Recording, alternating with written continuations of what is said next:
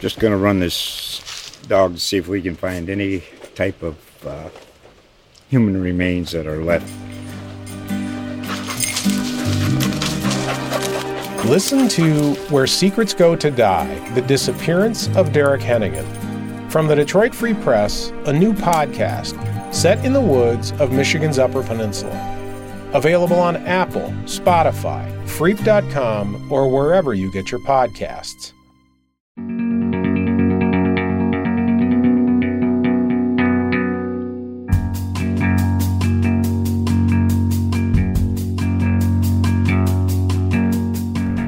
Last summer, I sat down with Oklahoma's poet laureate of the kitchen, John Bennett, to record a podcast interview. When I asked him to introduce himself, here's what he said. I don't know, but let me just quote Jim Beard that uh, he wrote in my uh, 1962 Cordon Bleu annual from the Culinary Institute. this was some years later. He said it's been a long, hard row, road hasn't it, Chef? right. So that sort of sums it up. Right. Last week, we bid bon voyage to the legendary chef who died at the age of 77. Chef meant a whole lot to a whole lot of people here in Oklahoma City. That's because he practically founded the culinary arts here. So today, we'll share some stories about our good friend, raise a glass to toast him, and even hear more from the man himself. Today on Community Table, we're remembering John Bennett, Oklahoma's first culinary artist.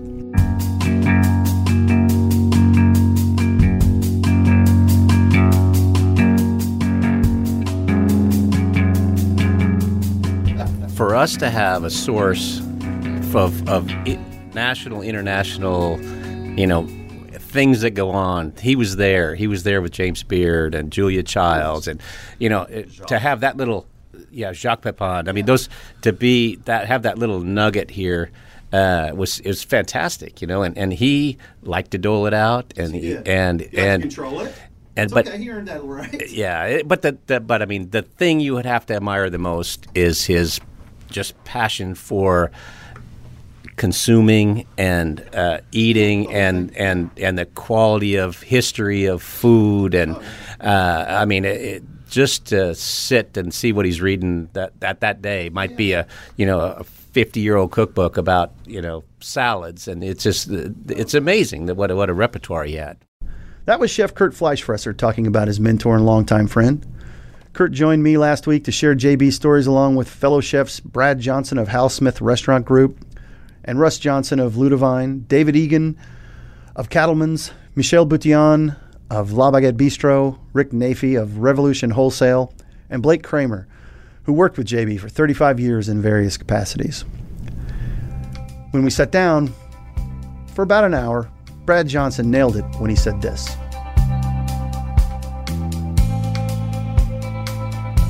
Well, there's not many. There's not many people that you can call culinary icons in Oklahoma. Right. I mean, there right. there are in New York, there are in right. California. That's there's, right. but the just a culinary icon. That's right. Just somebody who really understood that Oklahoma is Oklahoma. Yeah, you're right. He really had that understanding, and he wanted everybody who came through here to know about what we do, how we do it, what's going on about the state. He's really proud of Oklahoma. JB worked hard to gain the kind of status mentioned and to make the connections he made. Let him tell you about it and what drove him. Well, I was the uh, I was the ultimate uh, opportunist. what do you mean was?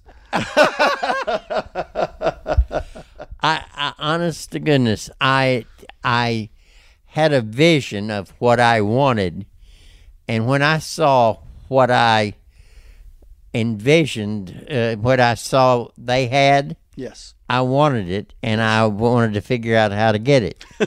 and so I made my way from the from the uh, stacks at the Bizzell Library at uh, University of Oklahoma to the Culinary Institute yeah. to Europe to Julia Child's Kitchen to James Beard's uh, giving me a getting me the job with Frank Hightower. Yep. I mean, it's all sort of just segued naturally, you know.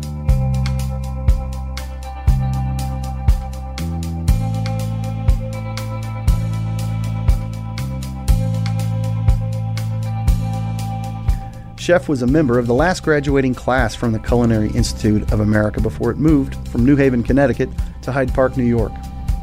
As he mentioned, he became great friends with James Beard and Julia Child. Here's how it happened. Okay, I was a student at the Culinary Institute in the first year, junior, and along with my buddy uh, Robert Dixon, we became buddies then, and uh, and I got a job at the Mermaid Tavern, which was on the Merritt Parkway, about twenty miles from uh, the. Uh, or 25 miles from from the Culinary Institute, And and where and now keep where where was all this happening at this time? Connecticut. Connecticut. Uh, uh, it was uh, Stratford on the Merritt, and it was across the street from the Sikorsky helicopter. Uh, it was the most fascinating place. That's, those, that was your customer uh, with the helicopter Yeah, guys. yeah, yeah. we'd take a break out there. I didn't smoke, but we'd take a break out there, and I'd watch the helicopters, the experimental helicopters, and so I thought that really is cool. But I'm not interested in that.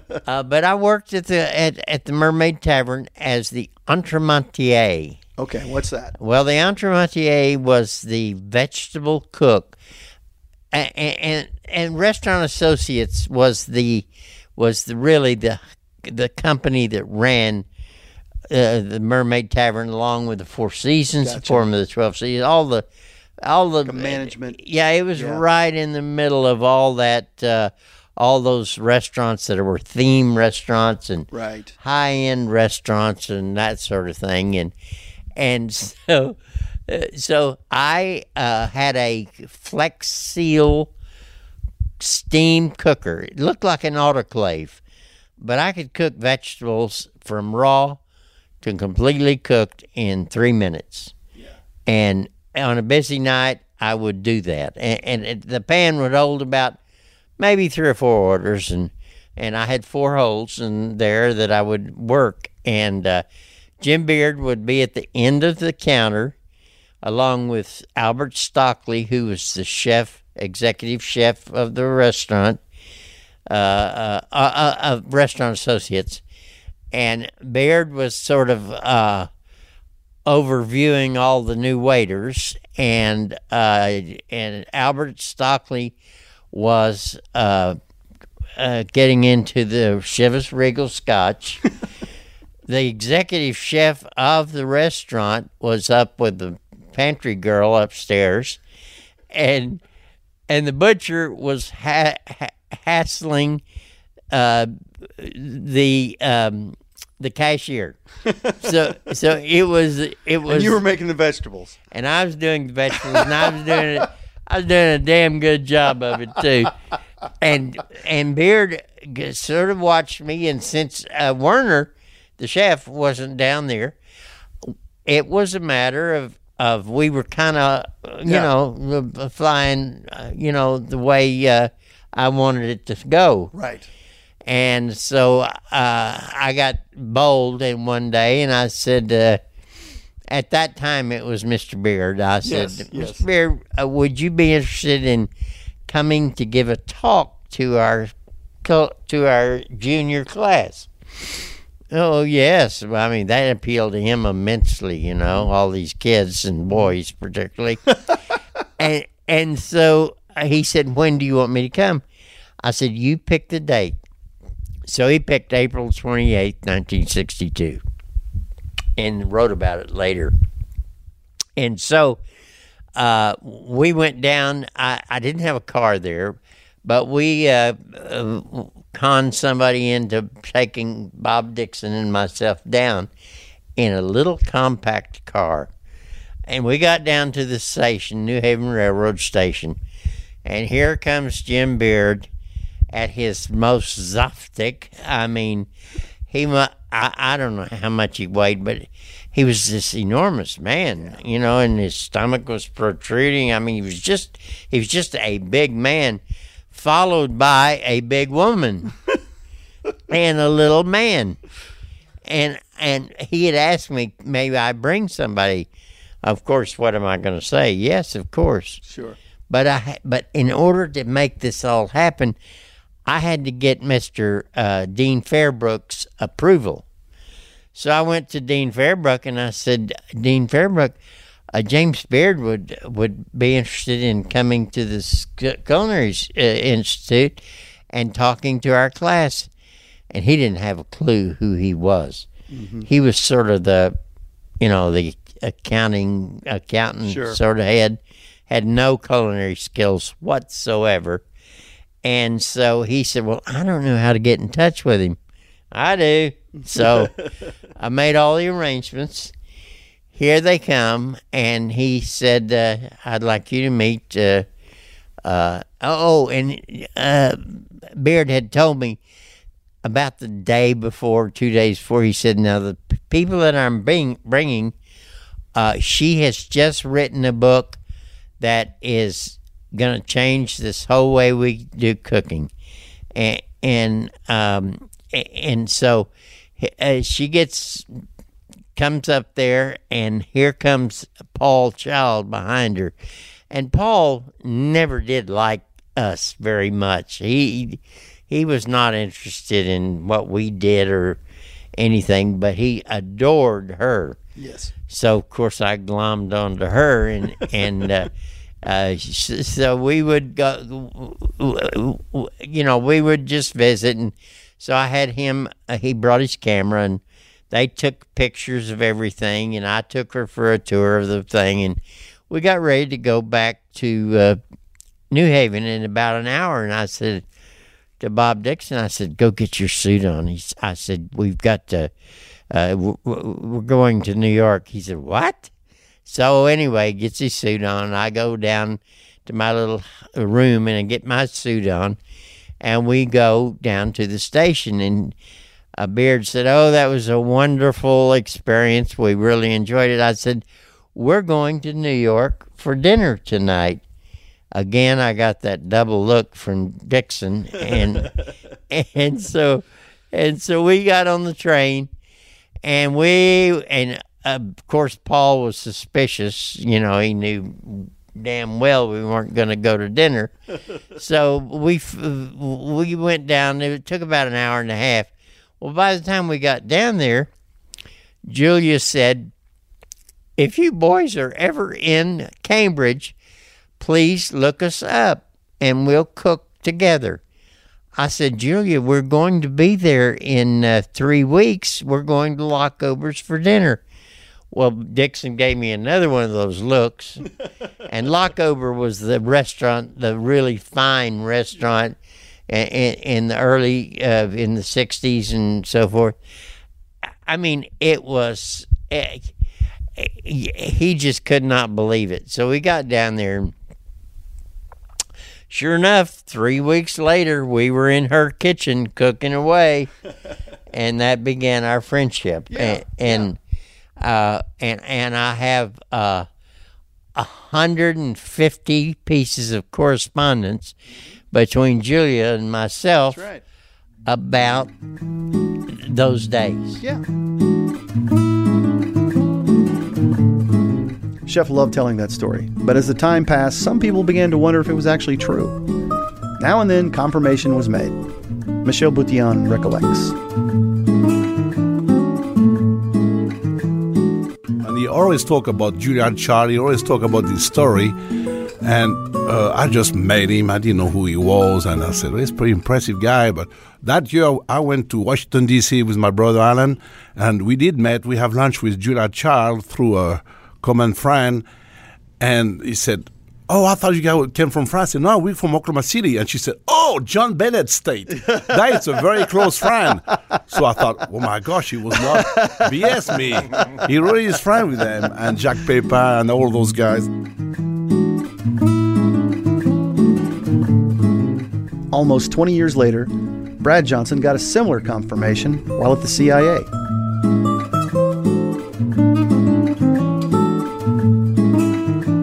I lived in New York City a while and went up to culinary school, and I had to have a job because I had kids. So, uh, my first weekend there, they said, Well, you're a server. Uh, you've got service experience.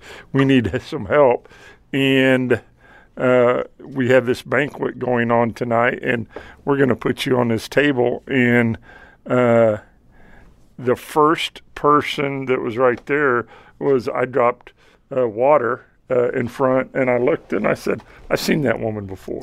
and it was when they were inducting Julia Child in the Culinary Hall of Fame at the CIA. I was happened to be her server, and I got her autograph. I got all the stuff. I got everything. When I got back, when I eventually came back to Oklahoma, and I showed that to John Bennett, it was two seconds. He was on the phone. He's like, "Do you know this guy?" Is this? And that's that's kind of what he was, and it was Yeah. just it's culinary icon. There's not there won't be another one like it. He was here for so long, knew so many people, understood food, and that's what that's what I really respected the man about is that he understood food.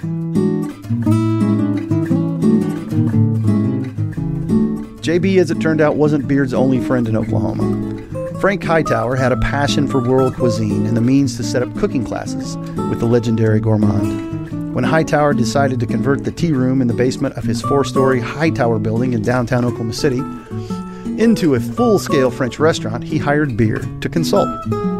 That led to JB becoming the Cellar Restaurant's first chef and then later its director. Well, we took reservations. They were taken upstairs, eighth floor. They bring the reservations down, handwritten, and we uh, they would say whether they were birthday, anniversary, you know, so forth and so on. because this was that kind of a place. This was an occasion. Oh yeah, it was a special Yeah. occasion. A lot of people came Sure, you had regulars, regulars. but but but yeah. at lunch one time, I had uh, two ladies that were sisters, and I said, uh, "Mrs. So and So," I said, "Would you like another martini?" Don't ever ask me if I want another martini or another drink. Just bring me one. I had the occasion to tell her son that not long ago, which was so good. I wrung the best out of that story. Well, our our dinner menu, you've seen it, and and uh, we had some really nice things on there. We had a lot of, uh, of course, we had the standard, uh, the standard shrimp cocktail and snails, and before snails were popular. and also, don't forget, you know, take us. Don't forget to mention the complicate the challenges. You've mentioned to, to me before how difficult it was just to get mushrooms. In Oh, those yeah. days. Well, when I came in 1964, there wasn't a there wasn't a mushroom, fresh mushroom to be had. Now you can go 10 minutes and have 25 Absolutely, different kinds sure. from maitakes to Yeah, you know grown grown just in the next county. or yeah, something like I that. mean, yeah. it's just it's just amazing. So I sourced from uh, Dallas. I sourced this mushroom purveyor. Only I don't think he really was a mushroom purveyor. He had a restaurant called Monsieur Fromage. ah, His name was Woody Johnston, Johnston, and he would get us mushrooms, and they were the old forerunner of the portobello mushroom, as big as a a uh, saucer for, for a cup of coffee, as big as a saucer. And we would take the gills out, and we would do this to them and do that to them, and we tried different things. It was Mr. Hightower's one of his favorite things, you know, and and so finally we came up with this por- this mushroom that covered almost the full plate that we had put uh, lump crab meat, uh, toasted breadcrumbs, Parmesan cheese, a cream sauce, rich as rich could be, and then bake it in the oven. And that was very popular. Mr. One of his yeah, favorite, one his favorite dishes. So that was on the menu, and then uh, we had a the fillet of beef Lucius baby, and we had a strip sirloin. We had rack of lamb. We had a veal scallopini. Well, and you mentioned you had a dessert cart. Oh, You know, the I mean- dessert cart was the was the flagship. Yeah, that's something that I'm sure that diners, what what they were was wheeled out in front of them was completely. We like, had from a different- trifle chantilly on there. We had the chocolate mousse. We had snow eggs or oeuf à la neige, custard with these poached egg white meringues on it with fresh uh, berries on it. We had a uh, oh, we had a chocolate cake. We had a three-layer chocolate cake and a four-layer coconut cake, Mama Bennett's coconut cake. Yes. Uh, and it seemed like we had something else, maybe some fruit for those that didn't, you know, Yeah. Sure. Sure. uh, I, maybe poached pears and something or another. I can't remember. We did have a, we did have a pear Belle Helene, which was pistachio ice cream. Now you try to mm. get pistachio ice cream in 1965, but it was, but we had a poached pear that we set on top of this pistachio ice cream, covered it with chocolate sauce and chopped pistachios. Ooh. It was hugely successful. I want some of that right now. I've got a picture. You can of have the that fried chicken. I'll take that. Yeah. Boy, was it good. Fellow CIA alum Brad Johnson, whom we heard from earlier, describes his excitement over meeting another alum in Oklahoma City. While their first meeting caught him off guard, Johnson describes how it was the start of a friendship that led to frank conversations about food and career.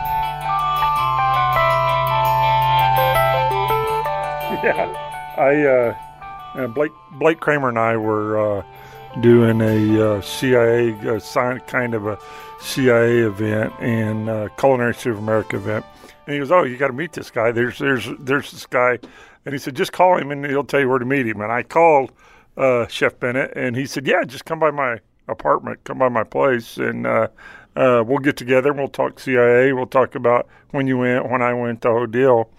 And uh, it's kind of unusual to show up at the apartment uh, and the guy that answers the door is in a brilliant pink gorgeous kimono with the exact matching uh, shoes, wooden shoes on, and uh, invites you in. And like everybody, I've told the story before. Like everybody says, I wasn't sure if I was being invited into the kimono or into the apartment. Uh, but uh, we, yeah, Hospitality, did. hospitality, baby.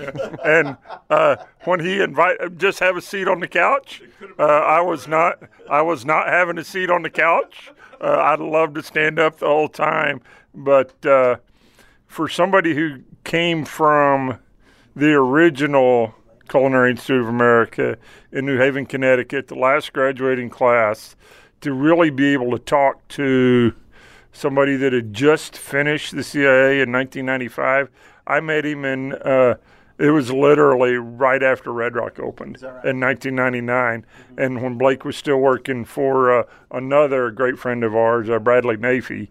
And uh, we were doing some kind of event, and they just wanted to get him and I together. And ever since then, it's been a phone call, a letter, a uh, uh, hey, how you doing? And then every restaurant that we've ever opened up at Hal Smith, one of the very first people that I get a phone call from is Chef Bennett wanting to know uh, how do you do this? Why did you do that?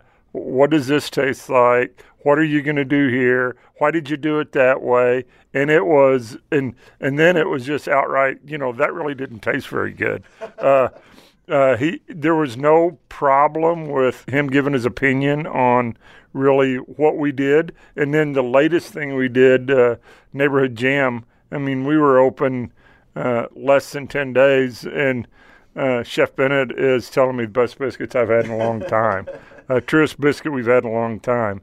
And really, the last two or three months has uh, it's felt like it's been a uh, uh, really a re- reliving of what he was all about. He said he said I just don't feel good. He said I'm just tired. He said it feels like those 80-hour work weeks all over again where you just don't have any energy on Sunday. You've got to do brunch and things are just catching up with. He says that's how I feel. And uh it was really interesting for me to talk to him. He said, You're 55 years old. Uh, you need to start thinking about whether you're at the beginning of the end or the uh, end of the beginning. Uh, he was really started some of that kind of life advice that, hey, what are you going to do for the next 10 years? What are you going to do for the next 15 years? What are you going to do for the next 20 years? Said, don't get in the situation that I'm in now. And uh, to me, that was John Bennett. Yeah. Yeah. He, he looked out for people. He wanted he wanted me to know that you're on top of the world right now, working for the people that you work for. Uh, that can go away shortly. Uh, you, you really need to be prepared for what's going on for the next 20 years. Uh, and he didn't come right out and say that, but I could feel it in every. It, when he asked me how many times you cook with your son, how many times do you sit down and have dinner with your kids? I mean, he's asking the things that I should be asking myself. So.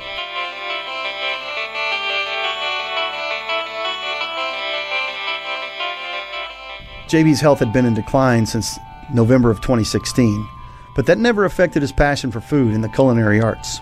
Our last conversation was two days before he passed away, and the subject was about going to eat at two brand new restaurants, Gun and Frida Southwest, because he wanted to see for himself if they were doing things right. He loved reminding people the importance of his approval. Kurt Fleischfresser remembers how JB taught him that lesson.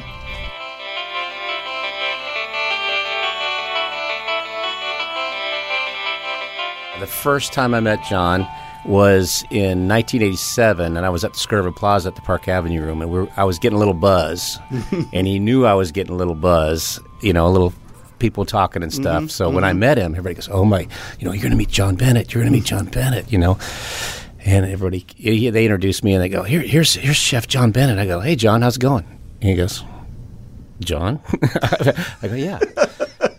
I go, he, you know, kind of like this, you know, and he was kind of cool to me. And I Yeah. was like, oh, that's, that's good. That's all right. And we, we actually, it was the first, uh, sh- before Chef's Feast, it was Taste of the Nation. Was- Ah, yeah, yeah, I yeah. was uh, chair on the sh- uh, Taste of the Nation, and Michelle was uh, uh, food and beverage at the place, and we did that, and he was there. So I meet him again, you know, and I go, hey, John, how's it going? He goes, uh, what's your name?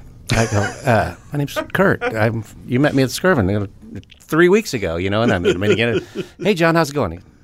He goes, I don't remember your name, and and and, uh, and uh, uh, I, I- I never did call him Chef, and I always called him John. And then finally, after about four times, I said, "Listen, you know, you've met me several times.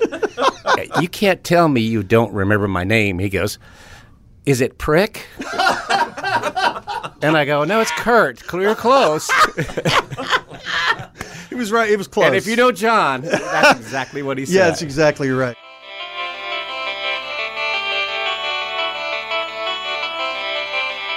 The cellar was born from a grand tradition of culinary artistry born in France. That triggered fate to bind JB to chef Russ Johnson of Ludovine, who was a culinary classicist and francophile. Johnson met JB shortly after he returned to Oklahoma City after nine years in Colorado.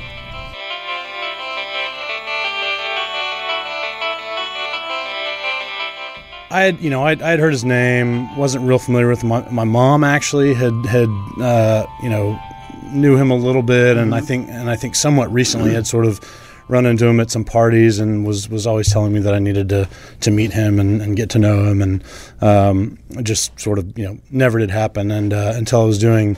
Uh, table one uh, before we opened Ludovine, and and you, the Wednesday lunch group came in, and uh, when which at the time he was he was a part of, and so um, that was the first time I met him.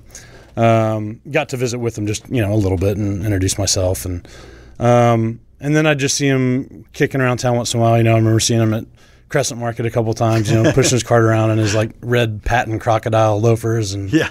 you know, I was like, man, this guy, this guy's a trip, and uh, you know, Only outdone by whatever socks I'm sure he was wearing. Ex- yeah, yeah, exactly. and uh, you know, same thing. I'd sort of stop and say hello, and then, uh, and then once we opened Ludovine, um, Wednesday lunch group came in a, a- again, uh, and and he was there, and that that's when we sort of really got a chance to kind of kind of hang out and sit down and visit. And um, I think we did a big sort of blowout family style lunch that time. I think we did a porchetta like on the bone, and uh, I don't even remember what all else, but I think it was pretty French. And then uh, sort of retired to the bar a- after lunch and. Um, started drinking a bunch of chartreuse. We had, you know, I think yellow and green and VEP and and all that, and uh, just you know talked for a while and and just became pre- pretty fast friends. And um, he did my, he cooked my uh, 30th birthday dinner uh, at his house, which I think was I think that was the first time I went over went over to his house, and. Um, I don't remember kimono, but definitely a, a big, big, bi- again, big blowout. You know, I think it was probably seven or ten courses. Oh, yeah. all pretty elaborate stuff. Whatever it started Uh, out as, it was two or three more than that. Right, right. Very, you know, of course, very elaborate table setting. with, You know, all the china and silver and crystal that you Mm. Yeah, I don't think I've ever table, met a chef that paid uh, that much attention to like the table. and, and all the specific implements. you know, if there's yes. a specific knife or spoon or fork or David, that rest was my or job. holder or or container or whatever for something, he had it, and it would be on the table if it was if it was part of the meal. Uh, and he did the. Uh, the, the cafe brûlot diabolique at the end and Yeah. you know sort of all that Oh, yes. and um, and you know we would just as as everyone here here did just would have hours of fun just at his house just yeah re- reading through old cookbooks and um, you know lots of phone calls about you know asking about recipes or uh, or certain books or just you know whatever uh, usually accompanied by lots of wine or cocktails or both both, usually yes. both some, some the night. combination of those yeah deep into the night so. Yeah.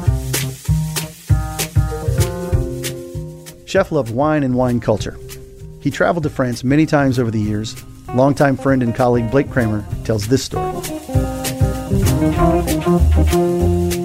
Tell us, give people. All right, no, how I'm do you go know back JB? to the 60s then, Yes. because I just got a note from Greg Nafee saying that he remembers as a child um, his dad, Bob, and John going over to Bordeaux. Oh, wow. And buying a ton of first growths. oh yeah, well when, when Um, yeah he and that had was that. Central Liquor at the time. Yes. and no one knew what the hell they were, and they ended up drinking him. so uh, Yes. you know, yeah. um, he, he there was a lot of that that went on. Uh, there was a, he was a a star in, in this community as far as culinary goes, and as far as wine goes, and as far as yeah, eating and drinking and imbibing Oh yeah. very well. Rick Nafee, co-owner of Revolution Wholesale, was often the chief supplier of those wines. About 20 years ago, Blake Kramer called me and said, We're going to do a wine dinner at Chef Bennett's house. And do you have anybody coming in town around this time? And I brought in a guy that I hadn't even met in person yet, mm-hmm. Michael Keenan. so we go over to JB's house, and Michael Keenan is there, and we've got these great new wines that we've never had in the state of Oklahoma, and we've got about 40 people. And it's this incredible dinner. He did it with Chip Sears. Uh-huh. So I'm watching these two guys in the kitchen, and all of these chefs have talked about his mentoring, and I'm watching this unfold. You know, he's telling Chip, and, and JB's kind of standing back, but he's directing traffic. Of course. In the kitchen the whole time. You know, some of them were Chip's recipes, and JB was telling him how to do it. so I'm watching that, and and during yeah, exactly, yeah, and during this dinner, Julia Child calls the house. So we're all sitting there, and he's on the phone with Julia Child, which was incredible. We thought that was pretty cool. And then some of the artifacts that Russ was just talking about, we go back in one of the rooms, and there is 180 domes from all of these restaurants. you know, it's from uh, the Waldorf or wherever. There's just domes everywhere. So I was kind of blown away Lots by of that. railroad and um, yeah, hotel. Right. Yep. No doubt. So, and then, you know, one of my memories is Chef would come over to the warehouse and he would come with all of these guys that are sitting in this room. And I'd go out in the warehouse and I'd try to pull the best stuff I had. Mm-hmm. And Chef was all about it had to be great. He wanted the best of everything. That's right. And I would come in with a what I thought was an incredible bottle, some Parker rating 98, and he'd look at me, Ricky, Where's the good stuff? so finally, one time, I go out in the warehouse and I get an 82 Mouton that had been gifted, and he takes a sip of it and he's like, I know this is okay, but where is the good stuff? and I said, Chef, that's as good as I got. So Nafee, like many in the studio that day, had travel stories about JB, who relished the chance to introduce his favorite destinations to friends and later treat them with gifts. we traveled with Chef and several other people to New York one time, and we went to the 21 Club. And I was amazed by the 21 Club, and I, I expressed that to him. What an incredible place it was, just how you get into it. And, Yeah, yeah. And Actually, the, the, the basement with the, the two ton door Mhm. in With the the wine cellar. key that the, goes- the, yeah. uh, yeah, the, the, the hangar. Yeah, the hangar, basically. Yeah. Yeah, right, right, right. Nothing has changed. So so we go down there and I'm like totally amazed by this place and I've expressed that to him over the years. So every once in a while he would just call me and say I have something for you. He'd have a scarf for my wife from the 21 club or a coin for me from the 21 club or I've got several things uh, just a glass stemware or something. Yeah. So I've got several things in my wine room from the 21 Club. He was really incredibly generous. You know, one of the guys, I think Russ mentioned Cafe Brulot. Very generous with other people's oh, stuff. Oh, yeah. Well, well, I, I, I don't know where it came from, but he he was willing to he was willing to share it with oh, me. that was Brad, that was Brad's scarf. Generosity is generosity. Yeah, Russ Russ mentioned Cafe Brulot. I have one of his Cafe Brulot set.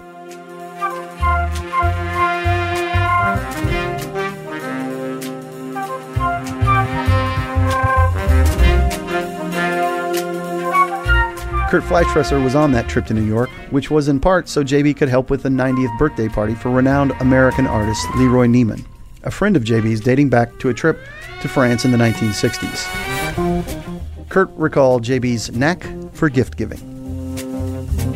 He gets me. He said we kind of called away from the group. He says I got to I got to get a, a, a birthday present for. I got to get a gift for uh, Leroy Neiman. And I'm like, okay. I said, where do you want to go? He goes, "Uh, let's go to Whole Foods. I go, you're gonna get a Whole Foods gift for Leroy Neiman. That's pretty cool. Okay, I'm, I'm, I'm with you. And they, which they were good friends. Sure. So we go in there. We're looking around. I'm, I don't know what he's gonna get, and he sees some ostrich eggs, and he goes, I'm gonna get an ostrich egg. And I go, okay, you're going to get an ostrich egg for Leroy Neiman. That's cool and everything else. I'm thinking, this is the oddest freaking gift to give a 90 year old man, but that's okay. So he gets it. We go in there. You know, he, I, I wind up carrying it. We go in there and we, we, we get we get his apartment for the afternoon, which is like a, an. um, I mean, he'd let us walk everywhere. There was so many cool things. I mean, the floor. I took pictures of the floor. It was my my screensaver forever from the splattered paint from Leroy Neiman's colorful things he does, and you know things. Uh, f- so many gifts from all these people, and that when he gave that egg to Leroy Neiman, you thought he would given him a diamond that was huge. He's he glowed. He go, oh my god, I'm gonna drain this. I'm gonna paint it. I'm gonna own it. This is gonna be mine. I'm not gonna sell it. And I mean, it was just like I, I go.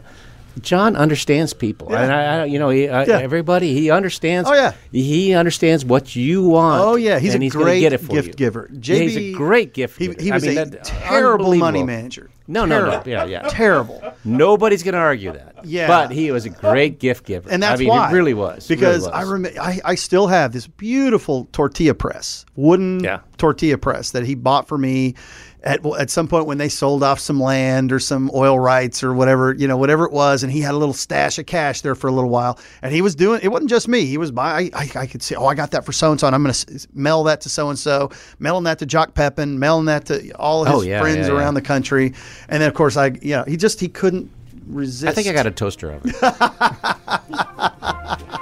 Russ Johnson did some traveling with JB as well. Traveling with JB uh, was was fun. It was uh, you know it was it could be, you know, especially later in life when he didn't get around so well, could be uh, sort of an ordeal. Well, sure. It was nice, uh, nice at the airport. You know, you got uh, whisked to the front of security to accompany this poor old guy who's in a wheelchair through security, and, and uh, you know, I'll tell you, he was very well taken care of wherever he traveled. So you know that from the Broadmoor and from the 21 Club and New Haven and and all absolutely. that. Yeah. Um, so Yeah, my wife Whitney and I accompanied him on a couple trips. Once, uh, once to New Haven. Uh, we were actually visiting some friends in D.C. and then accompanied him from there down to New Haven, where we stayed a couple nights and um, had dinner with Jacques Pepin at the at the uh, Union League Cafe there, and um, spent a couple days there. Yeah, very casual. You just have lunch with John. Yeah, right, right. Got, yeah, he and Gloria are both there and uh, had us there as, as their guest, and uh, it was you know very special and very cool. I've got some some cool pictures from that of us of, he, of Jacques and JB and I with hanging spoons on our nose, and um, uh, so that was yeah, that was an incredible trip. And then uh, we went uh, to the Broadmoor with him once as well, where, where Oh. he's where he's you know very Yes. well known and respected, and they've Yes. got the couple china cabinets there in the lobby with all his artifacts and memorabilia Yeah. that he sent him over the years. Exactly, exactly. Return to them. Yeah. Which is a you know another thing. it's another would- art that he another- had. Oh, absolutely. He did it with he did it with the Waldorf Astoria. He did it with Yes, uh, yes. Antoine's in New Orleans. He would collect Yes. these places their own artifacts and get them back to, to them, and uh, you know manage to sort of yes. get them in his in his pocket. It's a small so to speak. industry, For- yes. Yeah, right, right. uh, which again was just an example of it's taking something that he loved and, right. and finding a way to sort of parlay that into. right. Uh, Yeah, you know, a living. some perks. yeah, or a, li- or living. Uh, Whatever you so need. we got to go sort of partake of the uh, Broadmoor with him on, on, on sort of that type of trip. The man could hustle. Kurt Fleischfresser said the greatest gift he ever got from John was a chance. John made my best culinary moment ever, and he recommended me to go to the Beard House. And uh, when we went, he invited uh, Jacques Pepin, which Jacques had actually cooked in, at the Coach House a couple times with me and everything else. And uh, a very big highlight for me was when uh, Jacques came back in the kitchen and walked me around the Beard House to all the tables and said, "This is an up and coming chef. John says this guy's approved. He's approved. This is going to be You're a, a good made guy." man. I was a made man. you, you, you got made at that time. I got you made at that time. something, so, right? So the induction for that in New York City, cooking in New York City, and having Jacques come back in the kitchen and take me around, and and, and that was that. John made that happen. That's right. So that, That's right. that- he, He wanted I- I owe him a Oklahoma on the, on the national stage. Michel Boutillon describes some of the gifts he received over the years. You know, I have some great stuff he, he like to give me. You know, stuff he collect among the year. Uh-huh. I have the uh, little pyramid from the restaurant, the pyramid in Vienna. I have a saber. He write our name on the Yeah, saber. yeah, yeah. yeah. I mean, he have. I mean, every year he, we have something. Well, huge escargot à la baguette. You know, Mm-hmm, write a painting. I used to hang a painting at Bellini, and I mean, he always give us something, and he does that with everybody. Oh yeah, I, th- we talk about the Drake. I know when they opened, you remember they had the mismatched uh, uh, flatware. Oh, I know he. Oh, he's had all that mismatched flatware. He, he got a hold of Keith, and Keith came over and they went through it all. And they, I think he donated a, a pretty good chunk of stuff. JB's acumen for gift giving was so profound, he didn't always know when he was giving them. Here's a story from Chris Lower, owner of the Metro Wine Bar and Bistro, Big Truck Tacos, Backdoor Barbecue, and Pizzeria Gusto, talking about how a chance summer job at the Grand Boulevard restaurant changed his life. Well, I sort of accidentally got into the restaurant business in college. Um, a friend of mine who I'd gone to high school with was working at a, a local restaurant that had just opened. Uh, her mother was a friend of the chef, and the chef is somebody we all know, John Bennett. Um, and her boyfriend was had called her the night before, my friend, um, and uh, said he was coming into town from Boston, where she went to school. Uh, and so she was panicked. She was going to work every day at the restaurant and thought, oh no, I'm not going to be able to spend any time with my boyfriend. He's coming all the way from Boston to see me. So she and I had been in the same French cooking class at, at Casady. Um, and uh, I guess because she knew I had that little sliver of background in, in cooking, uh, I was the first person she thought of to call and ask if I would be willing to come and do her job at the restaurant the next day. Uh, and it was just a crazy enough request that I said, sure, why not? If you think you can show me what to do, if you don't think I'm going to get you fired, um, then yeah. So I showed up at eight o'clock the next morning. She was like the first one into the restaurant every day. Uh, she turned on the lights and turned on the hoods and turned on the ovens and started doing prep. Uh, and sh- she showed me through some of the prep and um, you know then the rest of the crew starts arriving and I meet this band of pirates, and merry men, uh, and you know they don't know what's going on, but uh, they and I'm probably the butt of jokes, uh, but I'm in there trying to do her job, and um, after a few days, you know, I I really started liking everything about it: the pace, the variety, the personalities in the kitchen, the personalities from the front staff. Uh, and then once I got to witness service and see what went on out in the dining room, it was it was close to magical. Yeah. Uh, so I did that for a few days for her. She actually went back to college earlier than I did. So for those for like two weeks after she left, I went back in and and did that same job, uh, and then was invited back the next summer uh, to to work in the kitchen. And Now we're talking about the Grand Boulevard. Grand restaurant? Boulevard restaurant. right. And John Bennett was the chef there at that time, right? Yes, indeed. Okay. And, and I think it was arguably the best restaurant in the Oklahoma City area at the time, Oh yeah, very hot. as had been his previous restaurant, Yeah. the Cellar, in its day. That's right. JB's generosity was bounded only by what he had to give. The only price was friendship. I have a gorgeous wooden tortilla press that became priceless to me on July 22nd. But the greatest gift he gave me was acceptance. And that led to access to stories and people from around the local hospitality industry, and of course, endless cooking instruction. And some of it was sought. Seriously, the hours we spent talking about food and the people he respected behind it could probably be measured in months. Besides Jim Beard, as he liked to call him, and Julia, Jacques Pepin, JB was friends with Jean-Georges von Vongerichten and Stephen Pyles and Dorie Greenspan, people that he could get on phone in the blink of an eye. Let's close this out with a message David Egan of Cattleman's received from Dorie Greenspan.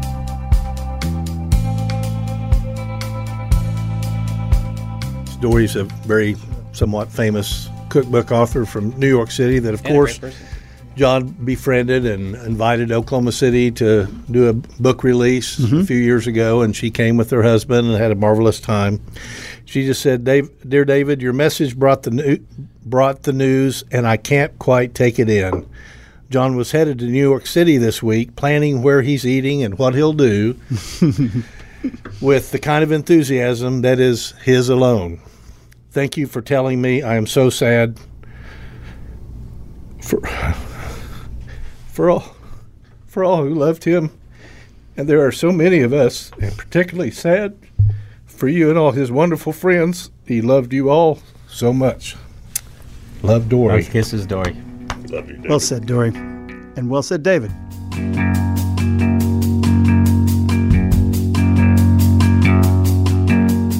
There will be a memorial for John Bennett on August 19th. We're choosing between a couple of venues right now. We have a grand evening planned to celebrate his life. Until then, let's raise a glass to Chef John Bennett, Oklahoma's forever chef.